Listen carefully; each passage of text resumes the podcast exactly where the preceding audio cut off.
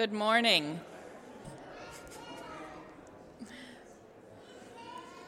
We'll just give you a couple minutes to find your spots.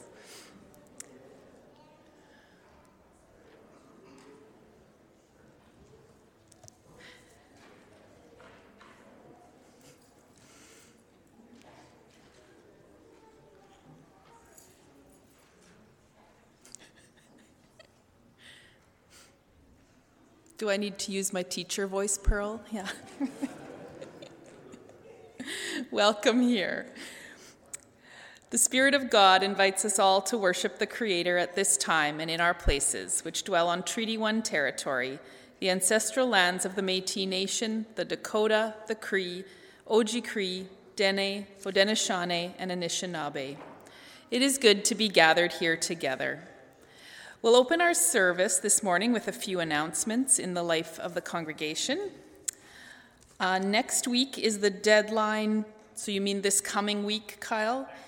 Next Sunday is the deadline for church camp, which is happening March tenth to twelfth. All are welcome, and that's at Camp Assiniboia. So one more week if you're still thinking about it. There will be a seniors coffee on Thursday at two thirty. And also, uh, please check the back of your bulletin for some information about Ash Wednesday services as we start the Lent season. I'm going to call up Chris Gertzen and followed by him, Curtis Penner, for some announcements.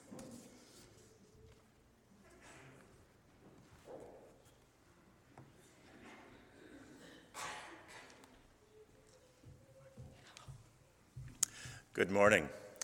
Uh, it's great to see you all here this morning. Uh, we're coming up to the one-year anniversary of the start of the war in Ukraine, and uh, it's on the, on many of our minds on, for various reasons, whether it's historic reasons, whether it's uh, reasons, obviously, that we care a lot about the people who are being affected.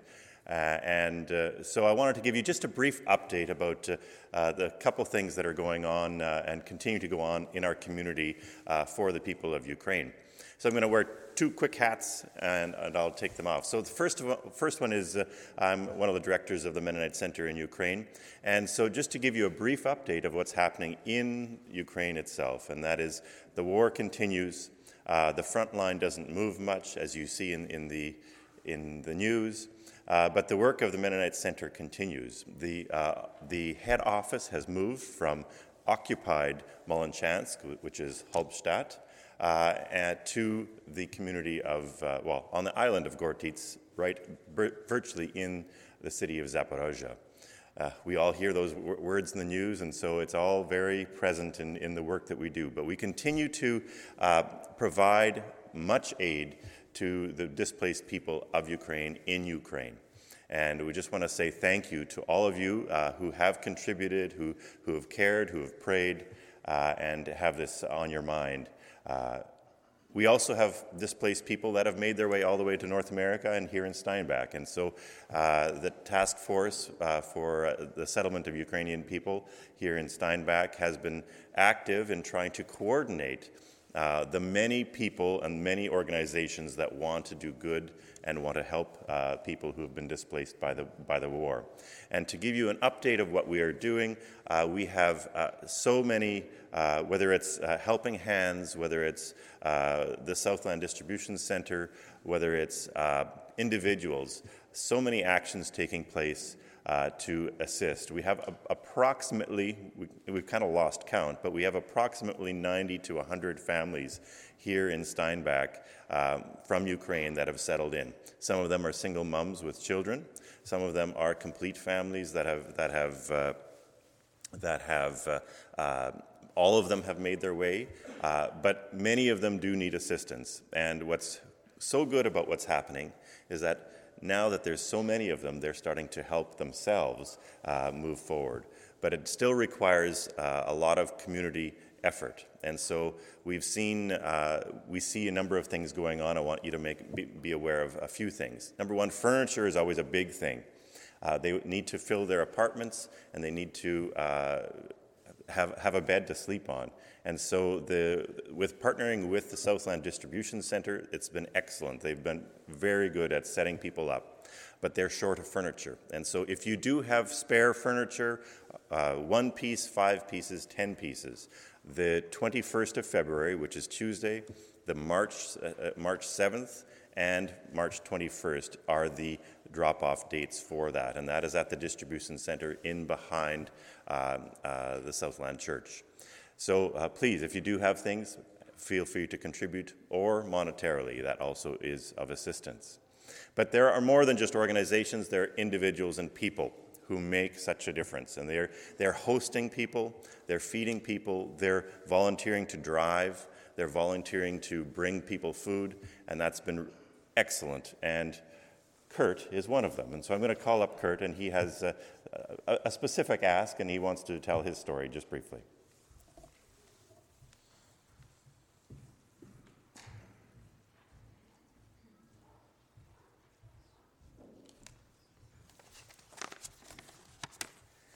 Good morning. My name is Curtis Penner, better known as Patty's husband.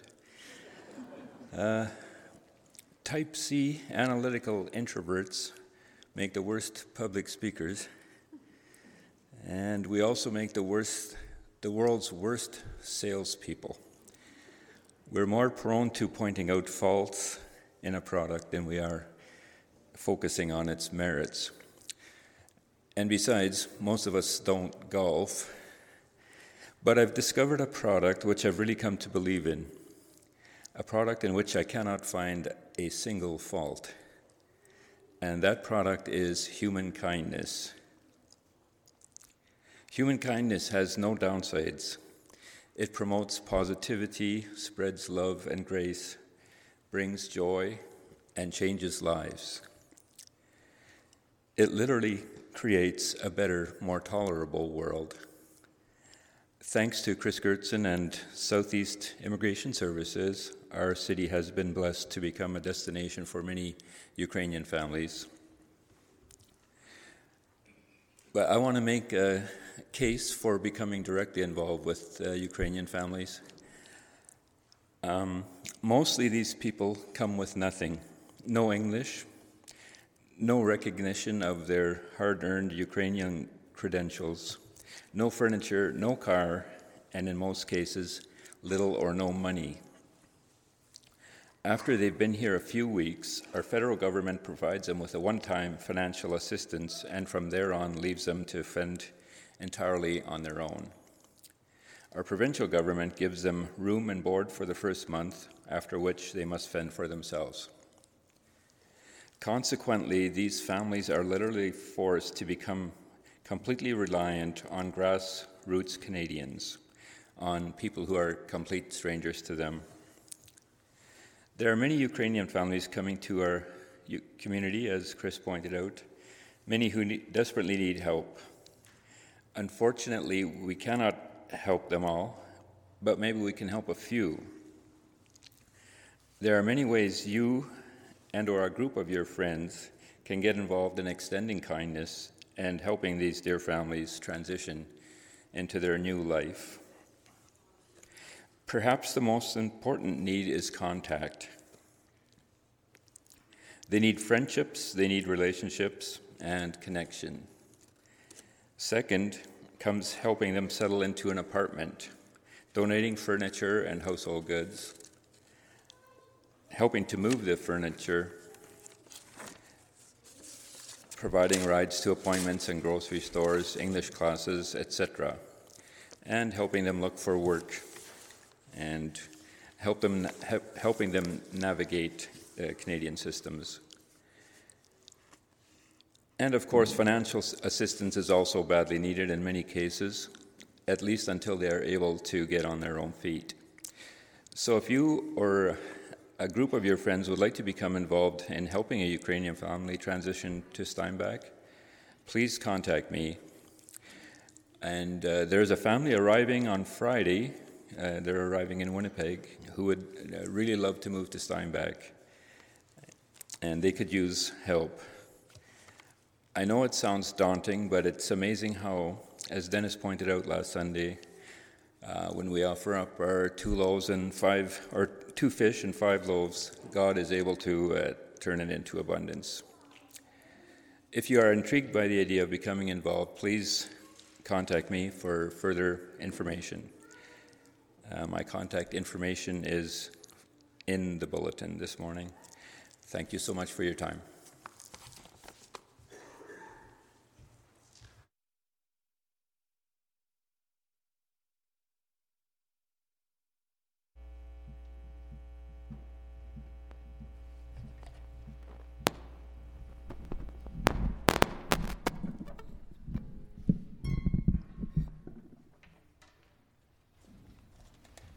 Good morning. Why don't you stand with us for our gathering song? It's number six in our hymn books.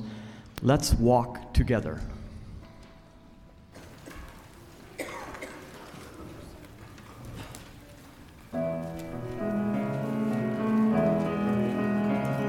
Let's walk together for a while and ask where we begin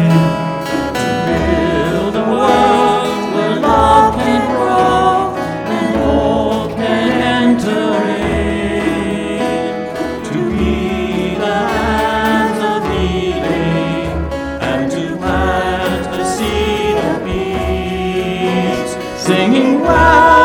You're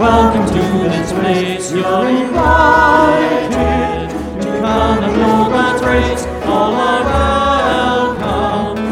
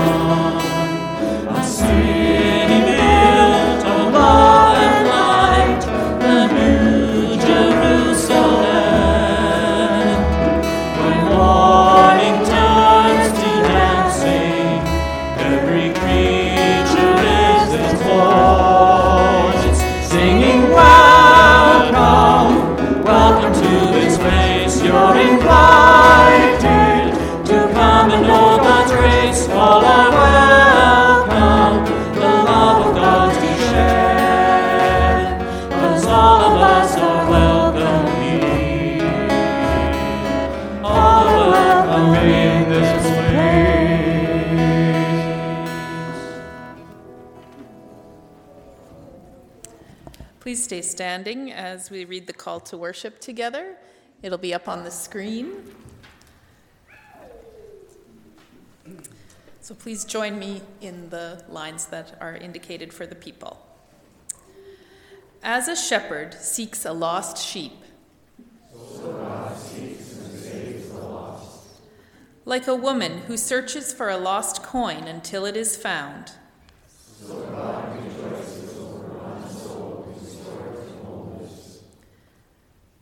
as a father receives a returning wayward son, so God welcomes us and lets the past be the past. Therefore, let us praise God in thanksgiving that we are received. Let us receive and welcome and rejoice over one another in the name of Jesus Christ. Amen. Okay, join us in uh, hymn number ninety-eight in your hymn books, Immortal, Invisible, God Only Wise.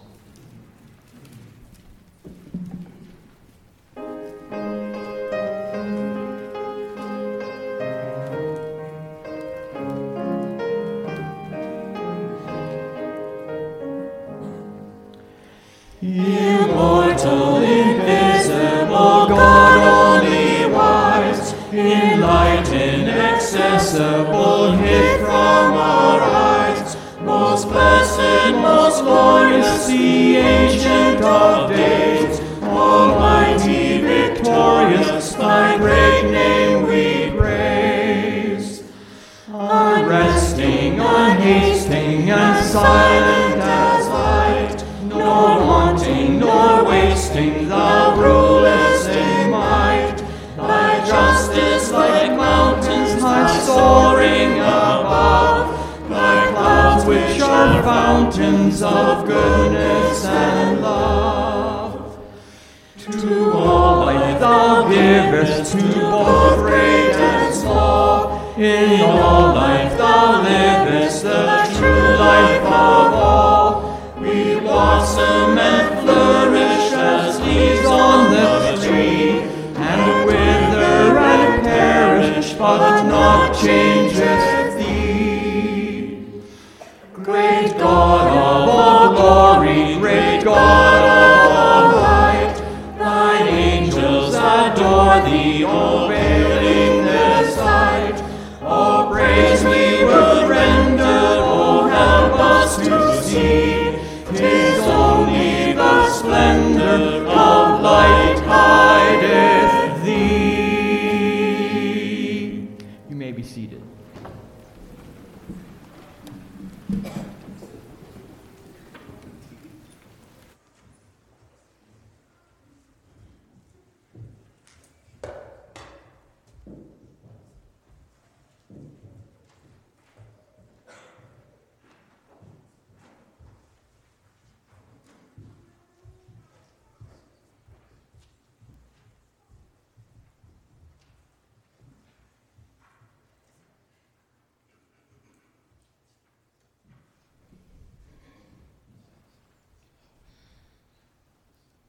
Jesus told them another parable. The kingdom of heaven is like a farmer who planted good seeds in his field. But while everyone was sleeping, his enemy came and planted weeds among the wheat and went away. When the wheat sprouted and formed heads, the wheat, the weeds also appeared. The owner's servants came and said, "Sir, didn't you plant good seeds in your field? Where then did all the weeds come from?" "An enemy did this," he replied. The servants asked, "Do you want us to go pull them up?" "No," he answered, "because while you are pulling them up, you may root up the wheat with them. Let both grow together till the harvest. At that time, I'll tell the harvesters, first collect the weeds and tie them in bundles to be burned. Then gather the wheat and tie them and bring it into my barn." Then he told them another parable. The kingdom of heaven is like a mustard seed, which a farmer took and planted in his field. Though it is the smallest of all farmer's seeds, yet when it grows it is the largest of all garden plants and becomes a tree, so that the birds of air can come perch in its branches. He told them another parable. The kingdom of heaven is like yeast, that a woman took and mixed into a large amount of flour till it worked all through the dough. Jesus spoke all these things to the crowd in parables. He did not say anything to them without using a parable.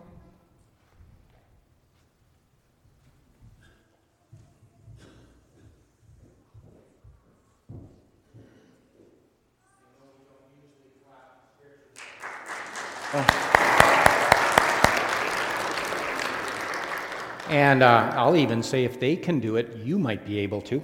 So um, anyone who would ever like to start doing some of that in worship, we would be really thrilled to have you doing it too, because I think it gives us scripture in a whole different way. So it's great. Um, before the children come up, I'm going to say it now so I don't forget. Um, the middle school children, young people, are going to be going to James Barkman's for breakfast after worship, or as they leave now. So um, for if you want to meet Kyle, parents back there, just to know where James lives. If you're picking up your, your um, children later on, you can go back there and talk with him, and he'll give you all the instructions that's happening for the morning. After the children's story. I will have the children's story, and then after that, Kyle will be back there if you want to ask him any questions. So children, why don't you come up now?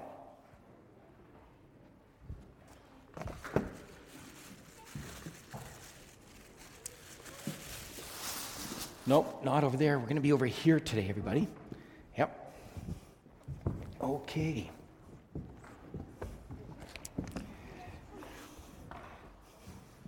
Nice to see you. Nice to see you too. Thank you. Well, um, First, I have a question, okay? Are you big or are you small? Some think you're big. Is anybody here small? Yes. Me big. You're big? Peter, you're big? Look how big I am. You're big? I'm, look how big I am. You're big too, Leo. Does anybody... Peter, you're big, really big. Does anybody want to be small? Nobody wants to be small? Willa, you don't mind being small? Maybe because your dad's big, but your mom's small. Maybe that's why. Yeah. I know somebody. Well, hey, you know what? Very interesting. Today, in what we just heard, there was a story told by Jesus. And you know what he said? He said, small things are really, really good. Do we ever think that, that it's good to be small? We do. I'm no? small. Now we're small. If it's good to be small, we're small. Well, you know what? Because, for example... You're taller than me. Yes, I am. Um, one of the parables that Jesus told had to do with bread. Now, something goes into bread. It's called yeast, and it helps the loaf to rise. Have you ever heard of yeast? If you take a look here, you want to see this. See how big those little yeasts are? Are they big or are they small? They're very small, yeah. You know what? But what happens if you take a whole bunch of dough and you put in a whole bunch of these yeast? If you've watched your mom or your dad or someone baking, what happens? Yes, Willa? It, it, it starts out as this small ball and it, it would just grow and expand. It grows. So suddenly you put, if you wouldn't put that, those little bitty pieces of yeast in there, it wouldn't grow. But as it puts it in there, the loaf starts to rise, it's called. Now, here's something else. I'm going to look at this. Okay, we're going to look at these. Anybody want to t- take a look at these? You want to see how big those are? Take a look at those. Are they big or are they small? They're small. Tiny. Very tiny, very tiny, yeah. In fact, irritatingly tiny sometimes when you're trying to plant them. I'm going to talk about that with the sermon. But what do you think these are, these small things? Seeds. Seeds, right. Lucia, what kind of seeds? Um, Lewis. What's that? Mustard seeds, that was in the parable, you were listening, but these aren't mustard seeds, but they're small. Yes, Mabel? Sunflower seeds? Not sunflower seeds. Anybody else want to guess? Willow? Um, are they flower seeds? Not flower seeds, nope. I don't want to guess. You know what? Nobody was looking behind me. What's this? Oh, carrot. That's a carrot. That's a honking big carrot. You know what? This honking big carrot grew from that very tiny seed. One seed, not even a bunch. One of those little seeds became this big carrot. Carrot seed. Carrot seeds, yep. You know what? Don't ever think that being little or doing little things don't matter. Some people think it has to be big. Actually, little things matter. I'm going to try and think of one thing that a little, little thing might matter. So, for example, let's say, how many of you go to school, or even, let's say, just play with friends? How many of you? All of you, okay. Not, oh, I don't go to school. Okay. So if you have someone in your classroom or in your whole big group of friends who who nobody's playing with. He's in okay. my class. Okay. Nobody's playing with. What do you think's... Yes, you do, Peter. What's the best thing to do? Anybody have an idea? Yes. Play with them. Now, do you have to go in front of the whole class and yell and scream, everybody, we have to play with them? Is that the best way to do something, something big? No. You just go yourself and do it, and suddenly maybe somebody else does, and somebody else does, and, some, and suddenly they're surrounded by friends playing with them. Don't ever think that little small things don't matter. You matter. Now we're going to do the final thing before we get you to go. Who would like to get up and yell? Okay, Mac, you stand up. Okay, yell real loud. Okay. That's kind of big. Okay, now I want all of you to stand up. Okay, now you all yell together. That's a lot bigger. Little things all together make a big. Now we're going to pray, and then you're all going to go to children's church where you won't yell with your teachers, okay? I don't yell with... I know you don't, William. Let's pray, okay? Lord, We are thankful that you came to us as a small baby. Small things matter, and you have shown us in so many ways. Help us, when we are small, to know that many small things make big. All the invisible things become visible. You grow what you want to have happen with us and around us. In Jesus' name, amen. Okay, away you go, everybody. Have a fun time, William.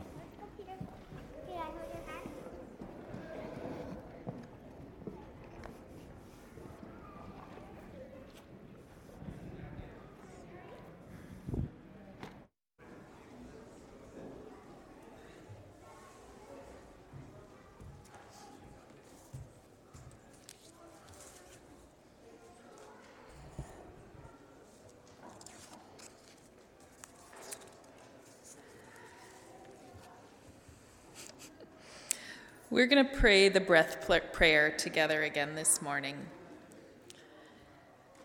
So get comfortable, and if you are comfortable with it, you're welcome to close your eyes. And we'll begin praying in silence, simply sitting in silence in the presence of God and thinking about God.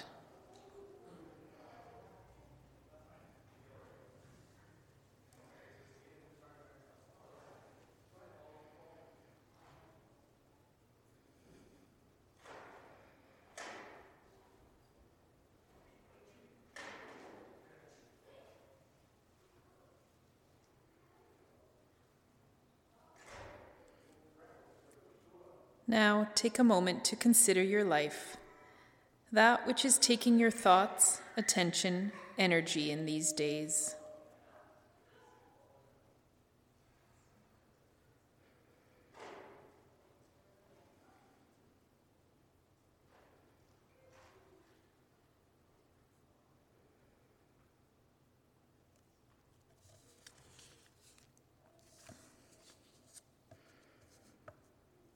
Now address God, and with the name you usually do, and name your desire for what you need most, given what you've thought about.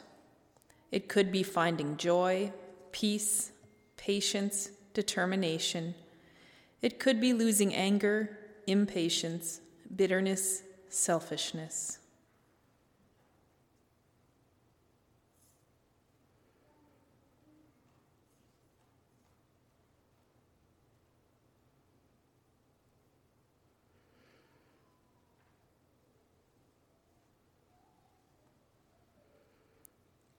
With those in mind, breathe in and breathe out. As you breathe in, ask God to give you what you need. As you breathe out, ask God to help you release what you need to lose.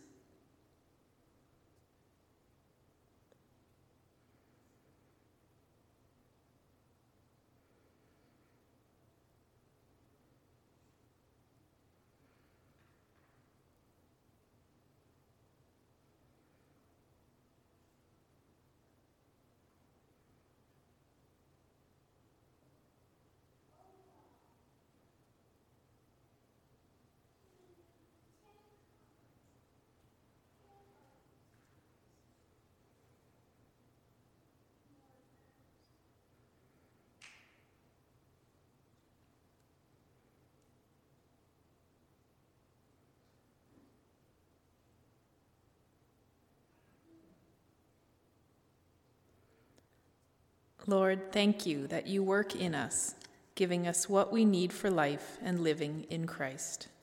Amen.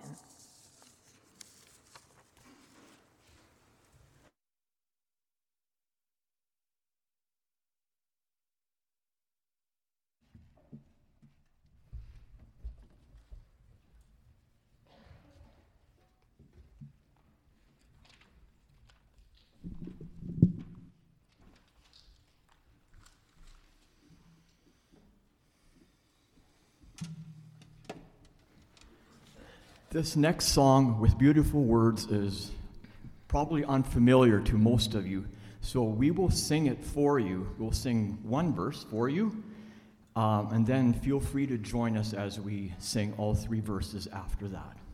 It's called On Silken Soft Wings, number six seventy-six.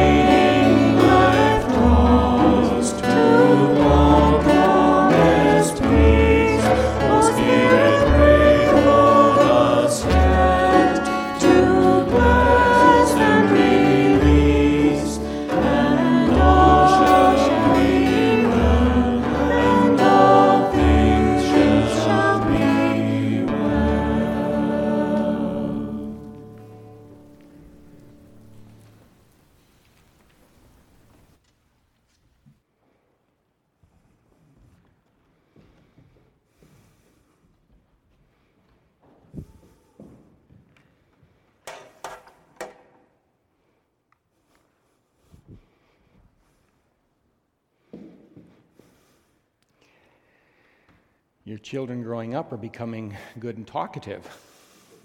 Even Peter, I'm impressed.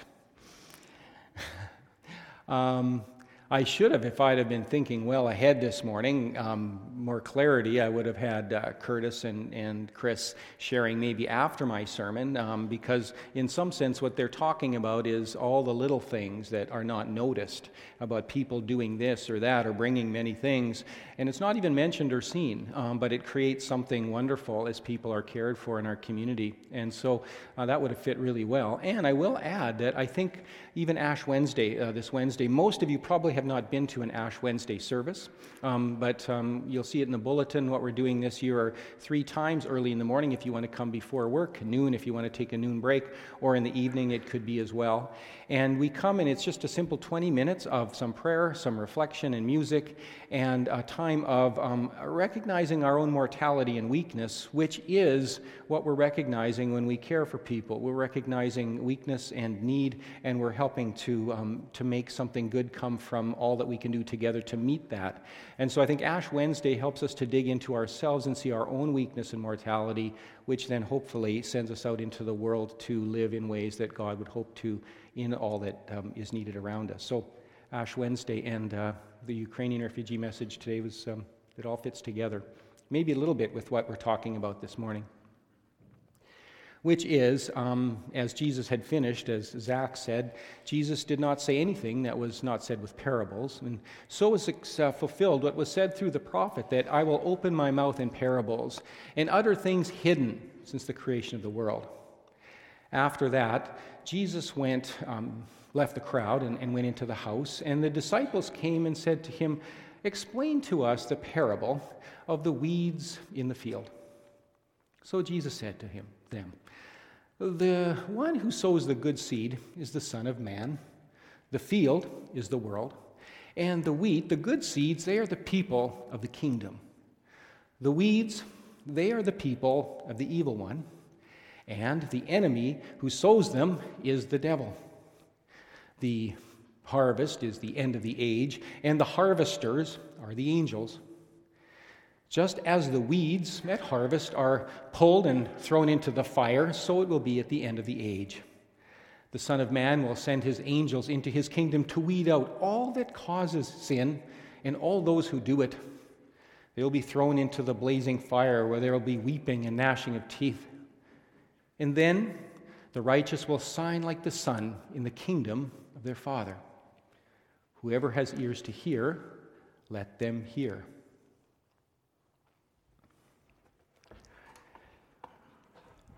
For those of you who do garden, you didn't see the carrot seeds up here this morning, but you've seen and planted carrots.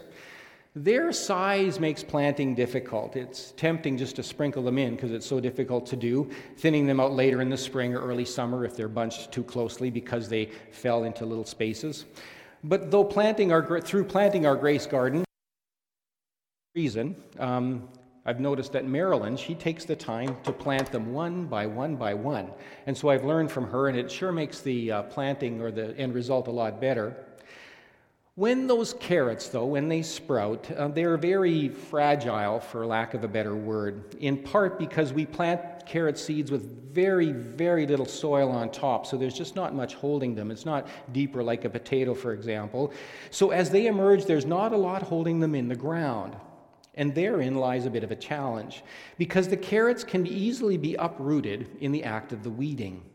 And because to the untrained eye, some weeds actually look just like a carrot as it's coming up, it's a fine line between keeping it weed-free and not invasively pulling up more carrots as you try to pull the weeds, and maybe pulling up carrots when you think you're pulling up weeds. So Jesus says here in the parable, with wheat and weeds, don't try to pull up the weeds, because you'll disturb the wheat. Hmm. In the parable's explanation, Jesus says that the weeds are the people of the evil one, in the world, which the field represents, growing with the people of the kingdom named as wheat. The weeds, the people of the evil one, have been planted by an enemy whom Jesus names as the devil. And while currently they grow together, among us, around us, we within it, one day a reckoning will come before both wheat and weeds. It's a small parable with an awful lot to unpack, actually, if we wanted to. Like, for example, evil is spoken of. Well, what's our definition of evil? Are we talking about what is evil, or let's just say what we understand to be evil, because we don't all have the same understandings on what evil is? Might it be something that we might consider, well, evil light, something which passes as wrong, shouldn't be done, but kind of blows over after a while, like a business person not following through on a promise and hurting someone in the process, a friend's betrayal, me stealing a chocolate bar when I was younger. I came here for confession this morning. Not too many people know about those things. They are very individual. Uh, there is no campaigns to right a wrong. There's just uh, forgiveness and confession and repentance and saying sorry and those kind of things that are involved. Or is evil that which is much bigger and cruel, like Ukraine being invaded, attacked, as we talked about this morning, residential schools, domestic violence, that which has groups of people speaking against it and trying to right wrongs so that God's healing can take place? Or does this parable actually have nothing to do with evil acts, pointing rather to people who do what's considered evil because they are people of the evil one, as Jesus says?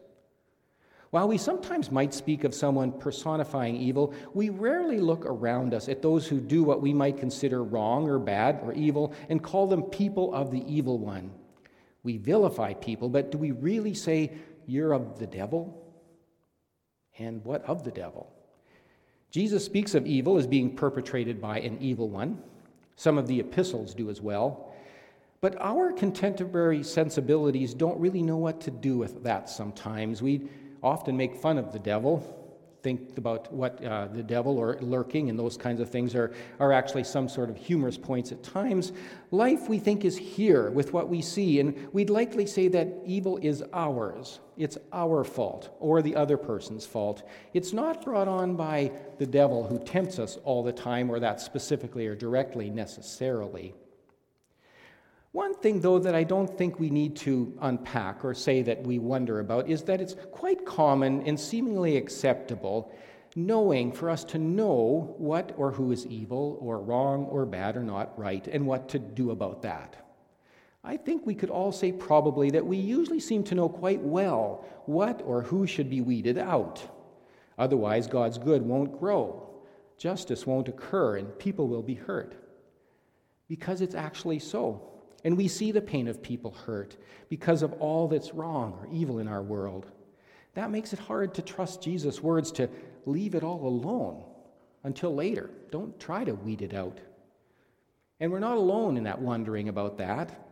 Not condoning evil or evil ones who perpetrate it is a scriptural imperative from the Old Testament right through the New.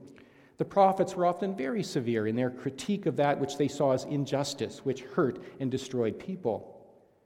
Jesus, in the New Testament, follows suit by naming the Pharisees' lack of compassion, commanding them not to forget to show mercy and justice. So this might make Jesus' words here about leave it alone a little bit surprising, particularly because in the end, Jesus does actually give evil its due in the final explanation of the parable.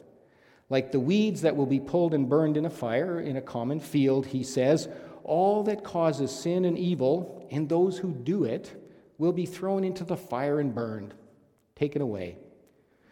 Now that's another theme that's in need of unpacking too, because while we acknowledge that we want to and should and need to stamp out evil, well, we're not all that convinced that a loving God would go so far as to throw out anyone really in judgment. Final judgment? Condemnation? Well, I'm not going to try to unpack it all this morning. In fact, it would be much better unpacked in a conversation than a monologue. I would like to leave us and to leave myself with two wonderings about the parable that you've heard, parables. First of all, condemnation. We do judge weeds and desire to get rid of them. That's found in parts of the parables that the children told us and Jesus' explanation of them. In them, the weeds, though, are not entirely representative of evil generally, individual acts of evil as we might name them. Rather, they are people. The weeds are the people of the evil one. Jesus ends by saying that which causes sin and those who do it are the ones who face God in the end.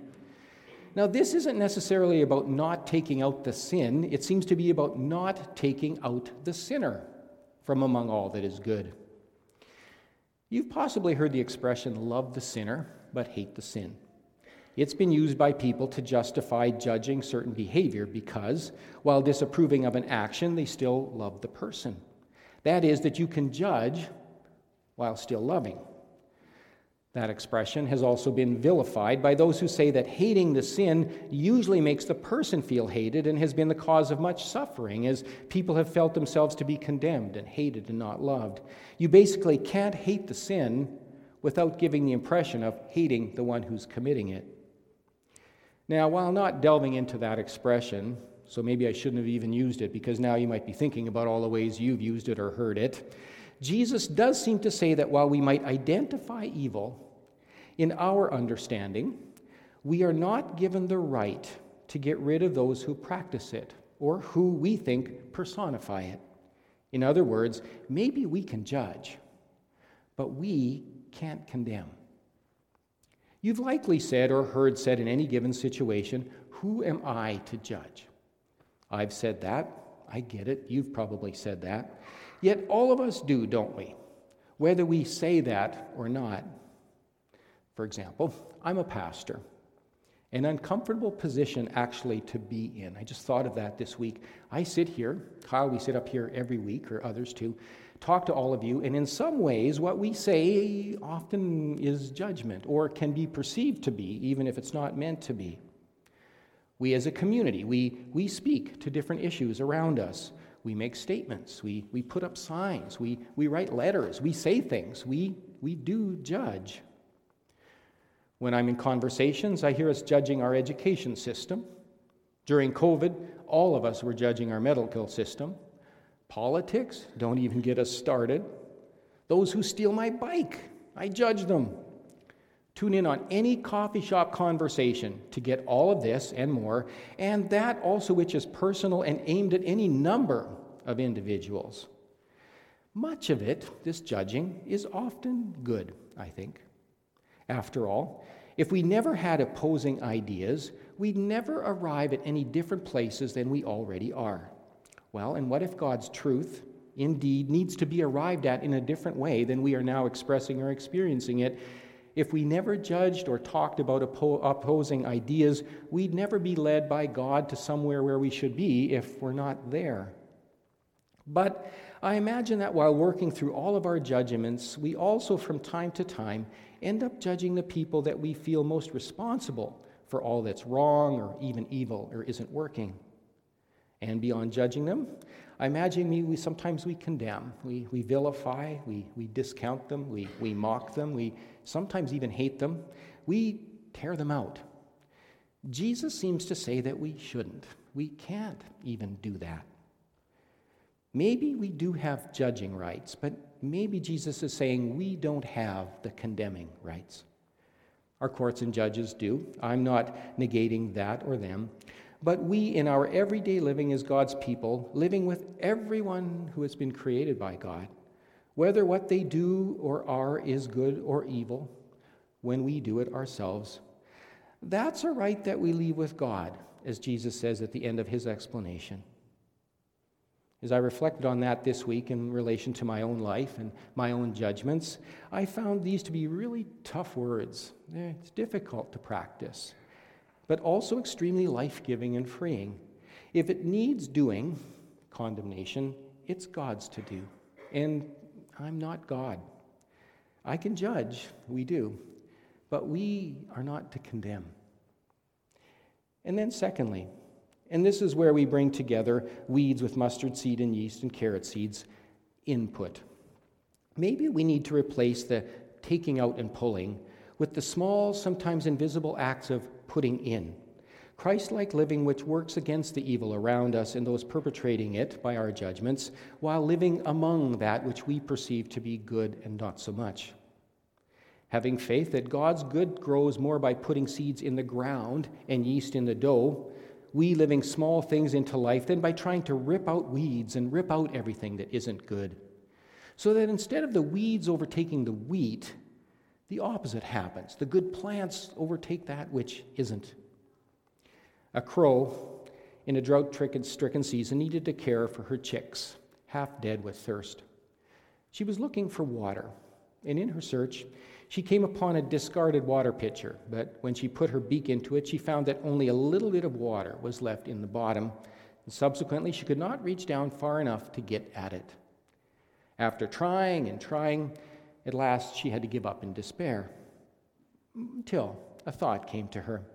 She took a pebble and dropped it into the pitcher, and then she took another pebble, and she dropped it into the pitcher, and she took another pebble, and she dropped it into the pitcher. And she took another pebble, and she dropped it into the pitcher. And again she took a pebble, and she dropped it into the pitcher. And finally she took yet another pebble, and she dropped it into the pitcher, until at last, with all the pebbles in the pitcher, the water had risen, and she saw the water near her, and after casting in a few more pebbles, she was able to bring her cheeks, chicks to life-giving water so that they could quench their thirst and save their lives. Rather than tearing out, what can we put in that will counter the evil and even those who we consider evil, which takes life from us and all of God's people? In our putting in, we will likely even be judging that which is not good, because what we are proposing and doing will appear different and will lead in a different direction than that which we do hope to counter.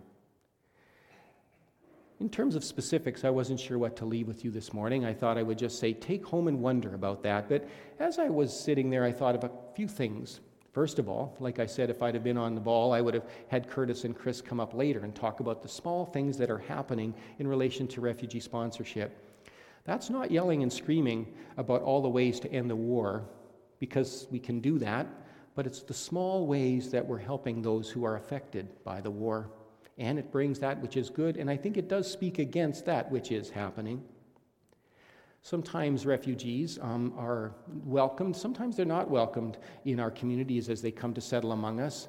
Um, I thought it was uh, really interesting when uh, there was an article in Steinbach Online this week about uh, Pat Border being used as a mosque for those uh, Islamic faith who are moving into our community. Ed Neufeld, from our congregation, who's been part of refugee sponsorship, he was someone who spoke about being uh, there that day um, as they began. And I thought, yeah, relationship building is a small thing. If Ed had not been quoted, no one would have even known that he was there. But people who are in the community and who are new saw him there. And it's a small thing that means something as God's kindness begins to grow.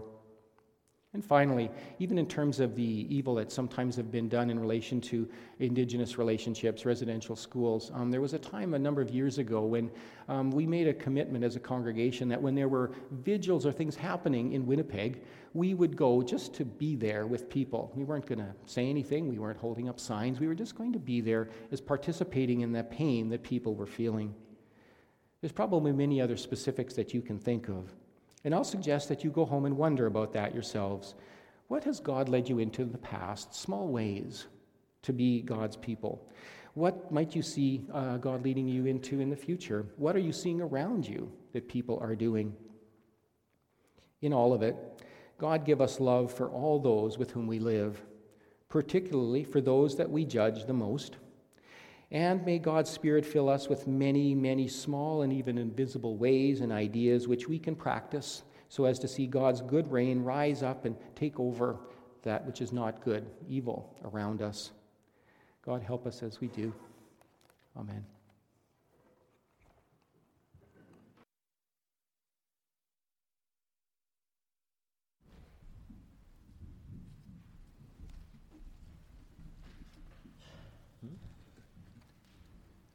Number seven forty-seven, we plow the fields and scatter.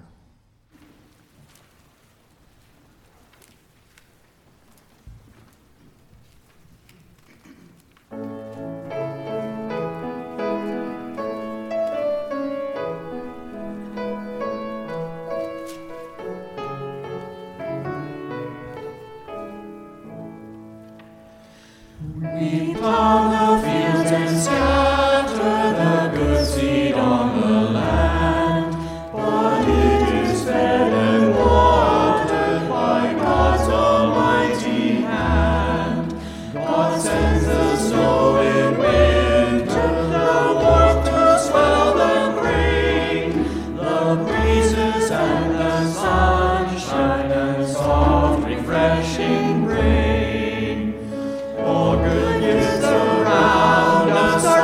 sent from heaven above. We thank you, God, we thank you, God, for all your love.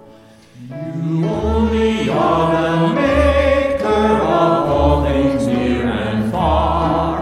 You bathe the waves like flower, you light the evening star. The winds and waves obey you, by you the birds are fed.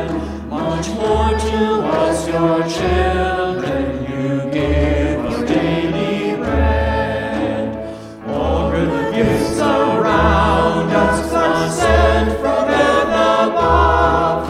We thank you, God, we thank you, God, for all your love.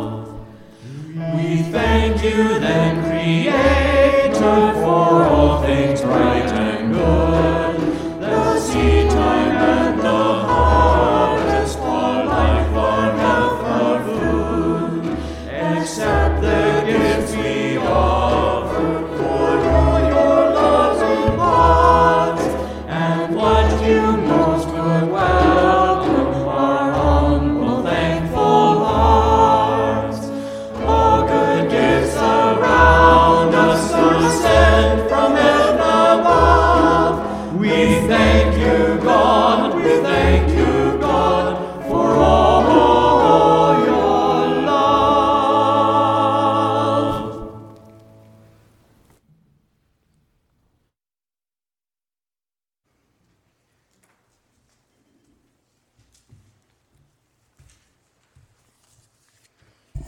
Let's pray together. God, we are grateful to gather together. We bring to you our prayers for our church family this morning. We pray for Virginia Fast receiving palliative care at home. We pray for the family and friends of Shirley Joy as we say goodbye to her.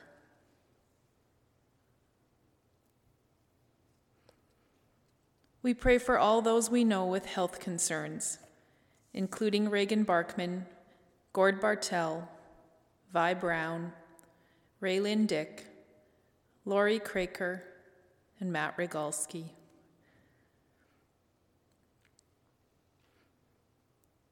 We pray for others we know for whom we carry concerns at this time.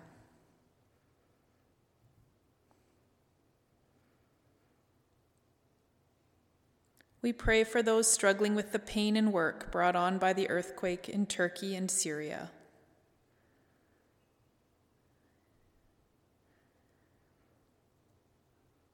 And we pray for ourselves as we reflect upon the past week and look forward to the next. Help us to share your love with all those around us. Amen. And please join me now in the offering litur- liturgy, which will be up on the screen. Lord, you abundantly lavish your love upon us. We are thankful for all we have been given. We want to respond by offering to you from what we have been given. Our money, materials, time, and abilities. Accept our offering. In the name of Jesus, amen.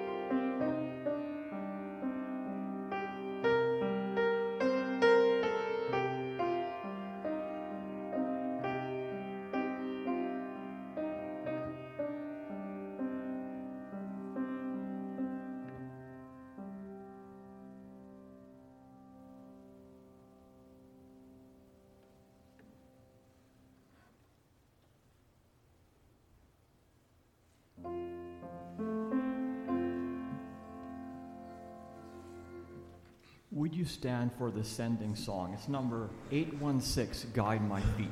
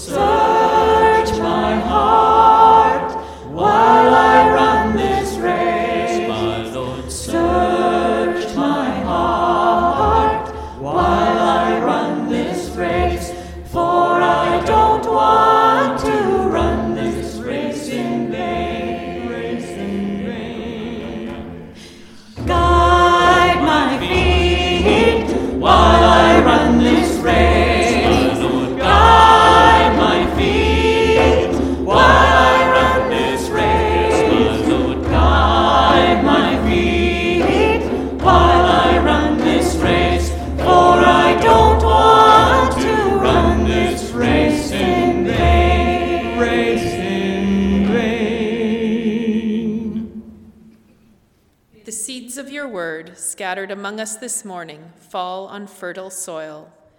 May they take root in our hearts and lives and produce an abundant harvest of good words and deeds.